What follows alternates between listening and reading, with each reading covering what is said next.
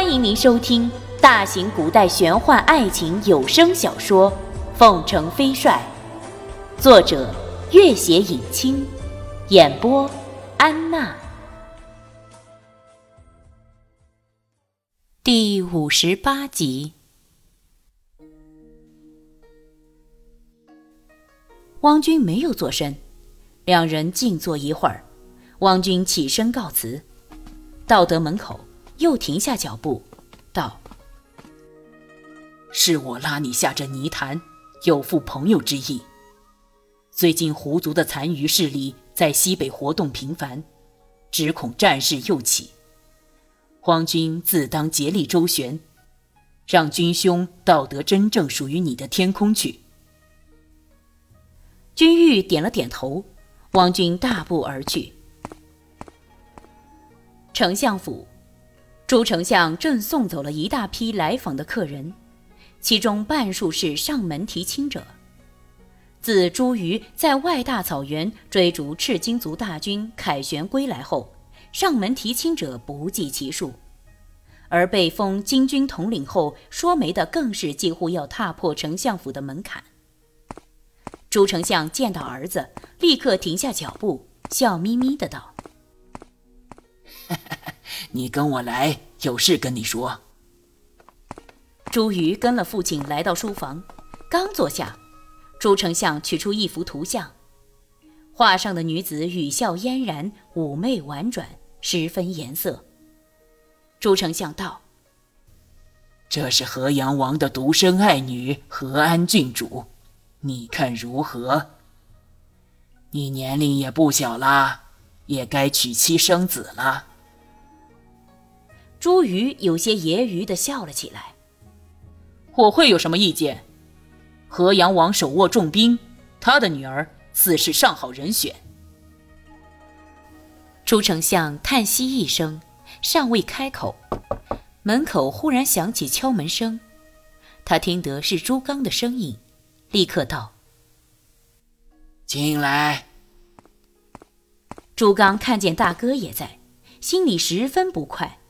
却十分亲热地向大哥行礼，点头之间，一头黄发似乎更加稀疏了。朱丞相看他两手空空，忽然面色暗沉。东西呢？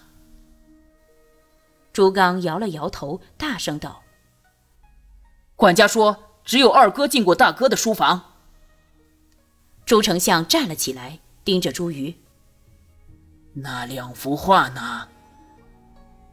归还他的主人了。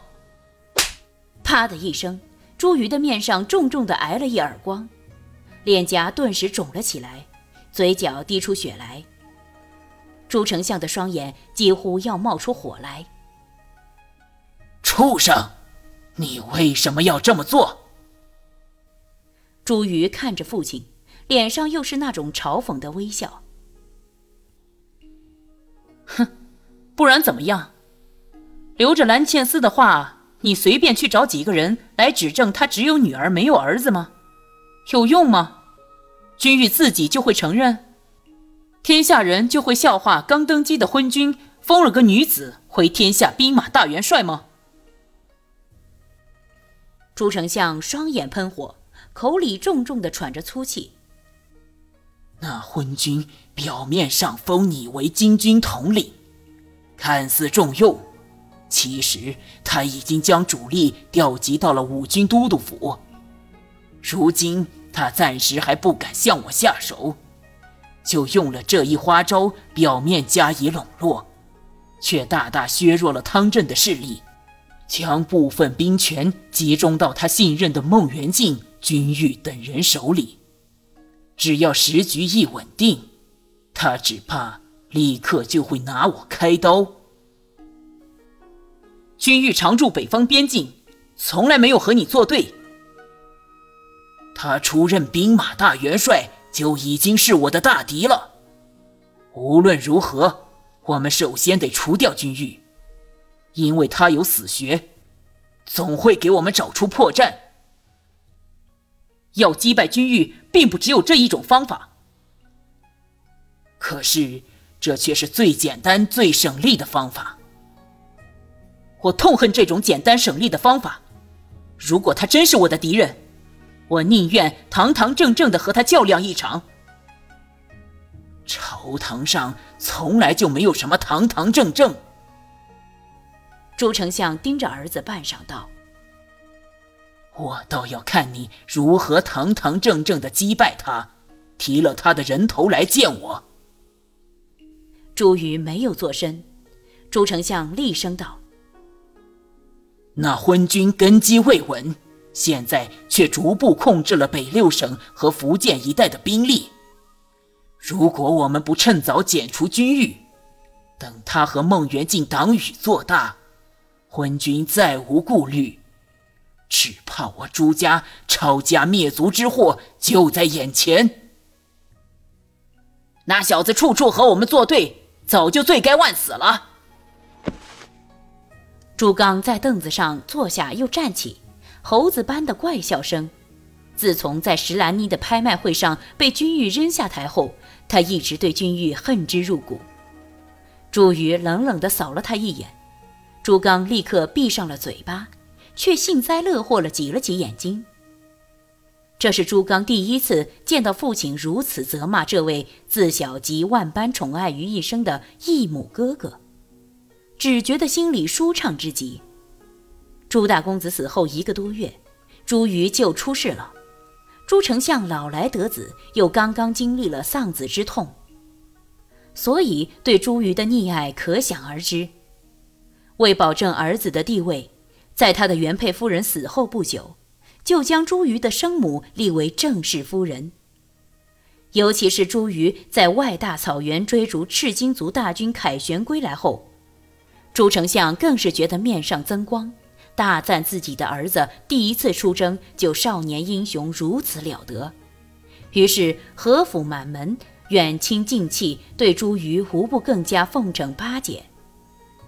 虽同为丞相之子，但是一嫡一庶，加上朱刚的生母并不十分得丞相欢心。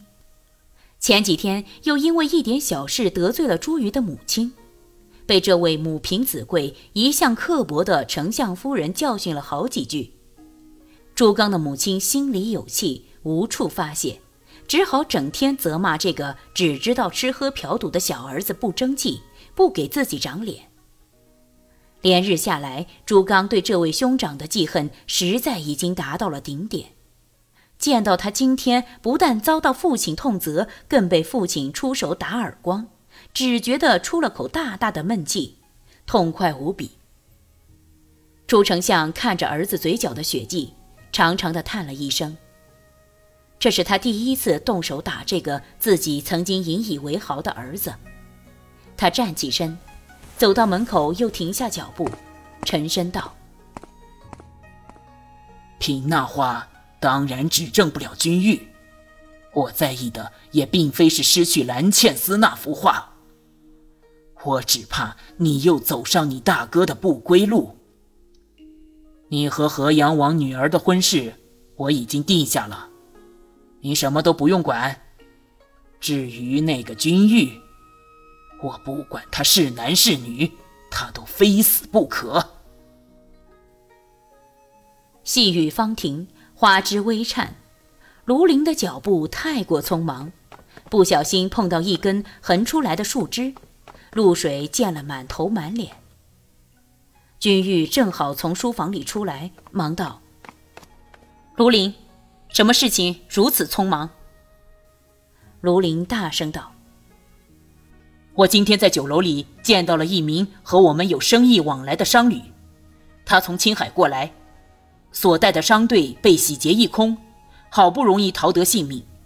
他说赤金族已冲破西北守军的封锁，到达柴达木，西北守军节节退败。君玉点了点头，心里已经有了计较。果然，第二天。皇帝召见众臣商议军情，西北苦寒之地，即使朱丞相的嫡系将领也少有甘愿请命者。加上现在西北守军大溃退，更加无人愿意冒此风险。因此，君玉刚一开口奏请，皇帝大喜，立刻获准，即令两日后领兵出征。君玉闷在这空阔的帅府月余，心绪十分烦乱。现在立刻来了精神，吩咐孙家和卢林安排好一切，两日后即刻动身。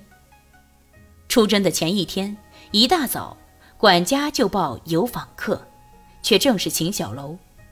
秦小楼早年曾和孟元敬一起在西北军中待过一段时间，熟悉西北战况。后因军功，现在兵部任职。君玉见了他，十分高兴。两人畅谈了千丝书院别离后的一些情景。秦小楼又谈起了自己对西北战事的一些看法和建议。两人直谈到傍晚时分，君玉才亲自送了秦小楼出来。秦小楼正要告辞，忽然想起什么似的，笑道：“哈哈，对了。”明天是朱瑜和河阳王的女儿订婚之期，给你送了请柬吧。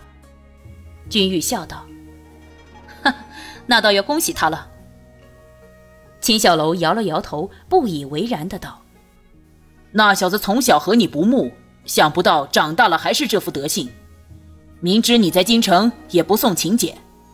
如果袁静在的话，我们倒是可以好好聚聚。”君玉笑笑，秦小楼告辞而去。